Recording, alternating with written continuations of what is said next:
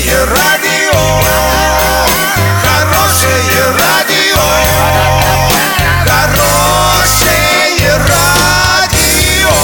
Радио Шансон. С новостями к этому часу Александра Белова. Здравствуйте. В Оренбургской области многодетным семьям предлагается оказывать поддержку в несколько иной форме, нежели сейчас. Вместо участков, которые в настоящее время полагается семье с тремя и более детьми, власти предлагают выделять финансовые средства на улучшение жилищных условий. Об этом сообщил временно исполняющий обязанности губернатора Денис Паслер в своем аккаунте в социальной сети.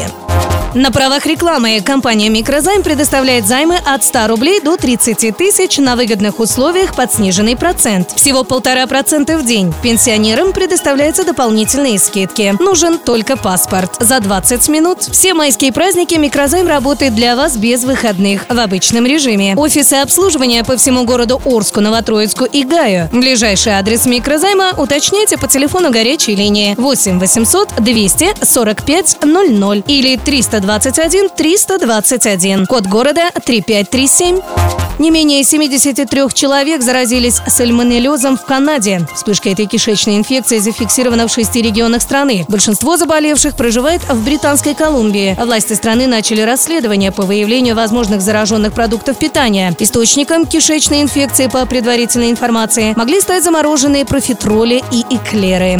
Доллар на сегодня 64,71, евро 72,09. Подробности, фото и видео отчеты на сайте урал56.ру, телефон горячей линии 30 30 56. Оперативно о событиях, а также о жизни редакции можно узнавать в телеграм-канале урал56.ру для лиц старше 16 лет. Александра Белова, радио «Шансон Ворске».